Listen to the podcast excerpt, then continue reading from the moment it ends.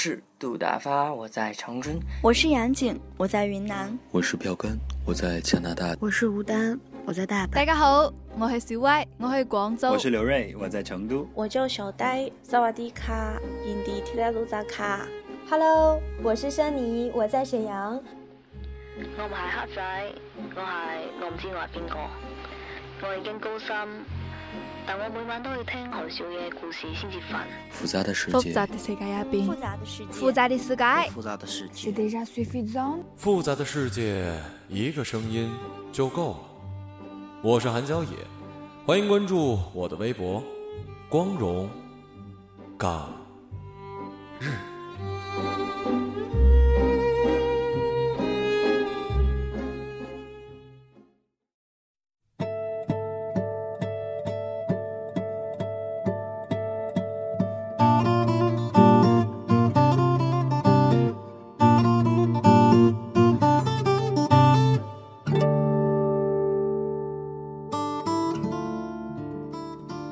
过年回家那天，爸爸来机场接我。路上我睡了一会儿，睁眼的时候就已经到镇上了。我问爸爸是不是到家了，他说还远着呢。我透过车窗看，原来所有的小镇如此的类似：一条宽阔的街道，两旁连排二层小楼，白瓷砖，墙上嵌着蓝色的玻璃窗，看起来廉价又灰暗。可是，我还是喜欢我的小镇。它位于湘西北，这些年来变化不大。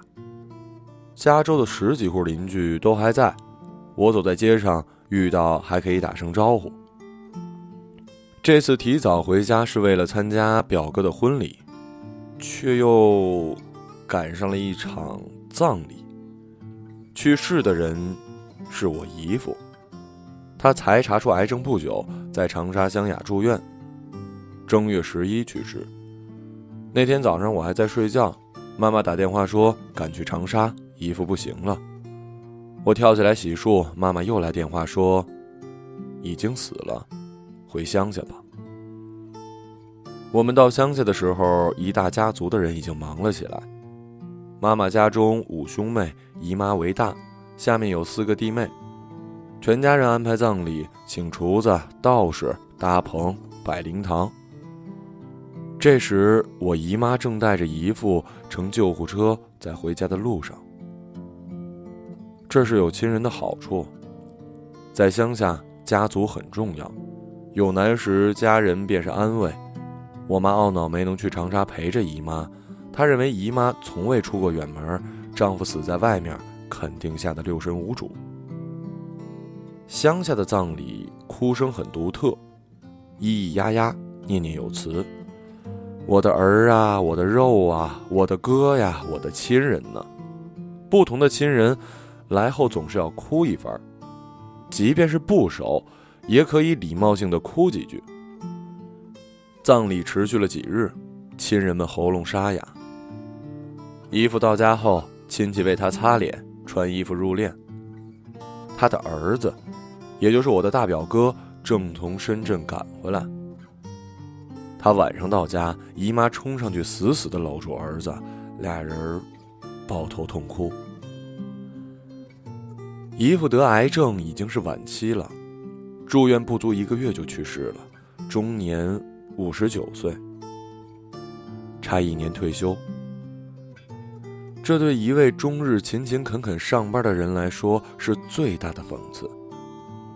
姨父年幼入伍，在空军部队，退伍后分至家附近的水电站，直到检查出癌症的前一天都在上班。单位同事、领导来吊唁，亲人带姨妈问抚恤金和社保，原来单位并未给姨父缴纳社保，拿不到多少钱的。最后单位给了一笔安葬费，不过两万块。这就是姨父工作一生为家人留下的钱。至于工资，哼，实在太少了，每个月两千块，也全部补贴给了大表哥在深圳买房。检查出病后，姨父本还在县城的医院治疗，他已枯瘦，变得木讷，还想再拖拖，不要花太多的医疗费，直到听同乡的人突然病死，才惊觉治疗是必要的，要求转到大医院。才去了几天，就去世了。那天晚上，娘俩痛哭，不仅是因为失去了共同的亲人，也是在哭，治病没把所有的钱花完。对于他们并不殷实的家底儿来说，姨父走的甚是及时。贫穷是多可怕呀！它让人变得小心谨慎，连哀伤都要控制在某个数额之内。人是需要葬礼的，这个嘈杂的仪式在缓慢的告诉亲人，他去世了。死亡就是一去不返，再也不能相见。其实我并不太喜欢姨父。在我九岁那年，妈妈想再要一个孩子。有天，姨父告诉大家，我并不喜欢妈妈再要孩子，担心她对我不好。但我并没有这么说过，那时我非常不解，为什么你要编造谎话呢？这是我第一次意识到人与人之间的间隙，不是所有的大人都是和善的。大人总是低估孩子的敏感程度，当时我那么委屈，说不出任何的反驳。在姨父去世之前，腊月里我小表哥结婚，他是舅舅的儿子，一大家子人又聚在一起，回忆起我们小时候一起玩的事儿。那时我们常在一起，每年暑假都在外婆家住一段时间，在乡下玩的很疯，抓青蛙摔死。然后拿去钓龙虾，在烈日下怪叫着乱跑，去很远的亲戚家摘西瓜。姨父是严厉的中国式父亲，他对大表哥只是管教，没有亲热。有一次暑假即将结束，我想要大表哥的公仔，一只绒布的长颈鹿。大表哥舍不得，而我又偏要，我们都哭了起来。当时姨父狠狠地打了大表哥一个耳光。我被吓住了，但仍然拿走了那只长颈鹿。回家后，我把公仔扔在了箱子里，没玩过。因为每次看到它，我就会感到不安。当时表哥也不过大我个几岁，还是个孩子。大表哥在深圳买房结婚后，姨妈去带孩子，姨父每天打电话来，但很少和儿子说话，俩人不肯讲和，而他。把所有的工资给了儿子还房贷。小表哥的婚礼上来了很多亲戚，我和姨父围在火炉旁。那时他已经很虚弱，不说话也不吃饭。有位亲戚来时，他抬起眼皮看了看，撇嘴说：“，找了几百个男的，没一个过年。”那位亲戚是女性。几十岁了还没结婚，男朋友换了又换，今天带了个新的来。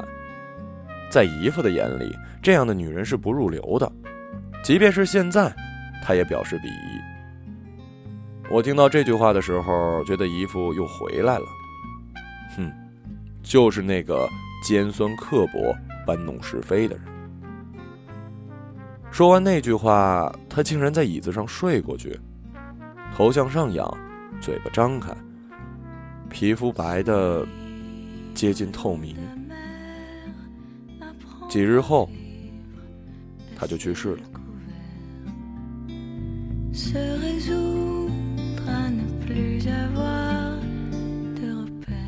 某个身边出现几十年的人突然去世，间隙好像变得不重要。重要的不只是一个人死去，而是我生命中的某个部分死去了。当亲人朋友去世时，你也会慢慢死去一点点。那些你们所共同拥有的经历，就变成过去。而人绝对不可能回到过去。在这个葬礼上，我最大的恐惧是：如果我的父母去世怎么办？没想到他们对死亡的愤恨便多了一些。父亲家有五兄弟，他最小。父亲的大哥、二哥相继去世，是在我奶奶去世后的几年里。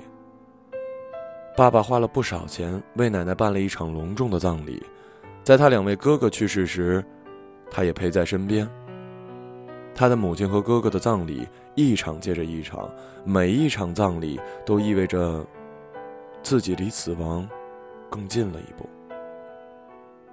我不知道他作何感想。大人看起来总是可以面对一切，生老病死，而我还无法接受。葬礼上，唐鑫问大表哥：“姨父的父母仍在世，都快九十岁了。爸爸身体不好，妈妈已经老年痴呆，要不要让他们来看一看？”大表哥担心他们受刺激。但唐亲说，这几日家人都出门来参加葬礼，只有老二在家。他们肯定知道了什么，尤其是姨父的妈妈，她一直念叨着有个儿子过年没有回家看看，但又记不起是哪个儿子了。最后，姨父的大哥说：“一生一世，就看最后一眼，谁狠得下心，不让他们看呀？”葬礼的最后一天，二老都来了。姨父的父亲看完就走开了，坐在屋里，没有眼泪，也没有说话。反倒是老年痴呆的母亲，站在棺材旁时，却突然从意识的荒芜中走了出来，哭着喊着：“我的儿子！”亲戚让他坐下来，而他明白一切后，大哭了起来。旁人担心他过于激动，让他离开了灵堂。他说：“我还没看清楚，我还要看看。”于是他站在了棺材旁，他仍看着自己的儿子，准确的叫出了他的名字。小表哥的婚礼上。姨妈还说起等姨父病好要做的事儿，比如搬去深圳和儿子一起住，比如退休可以拿退休金。但他好像不确定。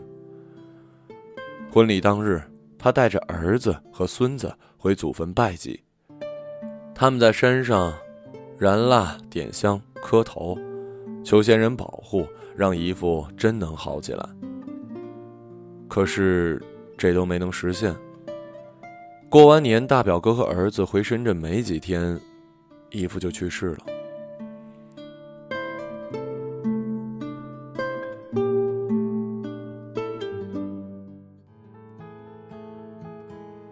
葬礼结束，我回北京，亲人们都将回到各自的生活里，直到下一次葬礼或者婚礼，再把我们聚集起来。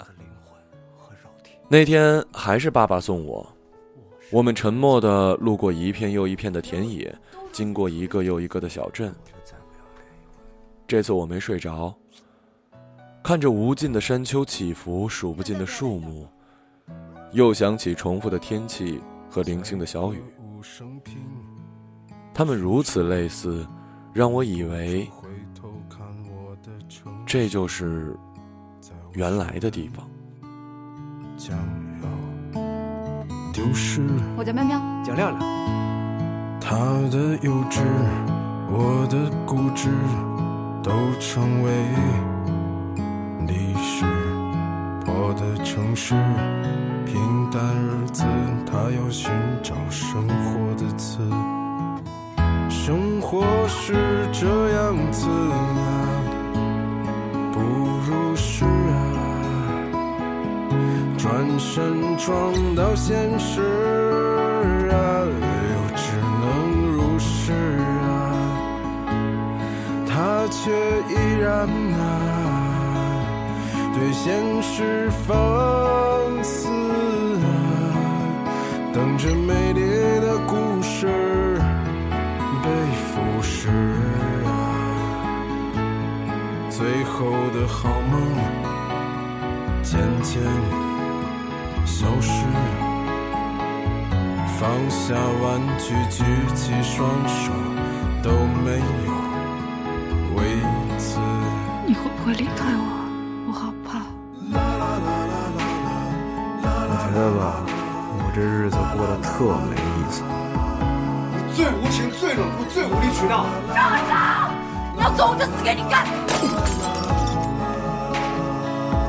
他的幼稚，我的固执，你爱我吗？你烦不烦？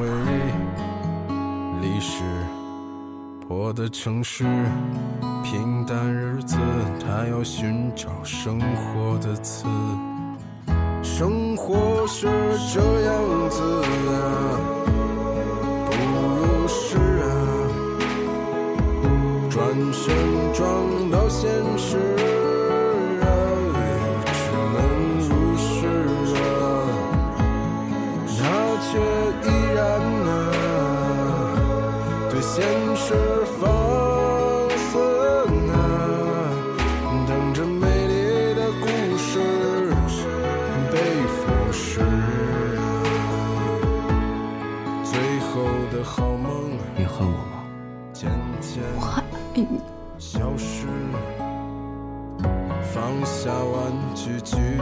双手，都没有为此。这是个很久远的事，在歌舞升平的城市。在我手的将要丢失。一生中可以喜欢很多人，但心疼的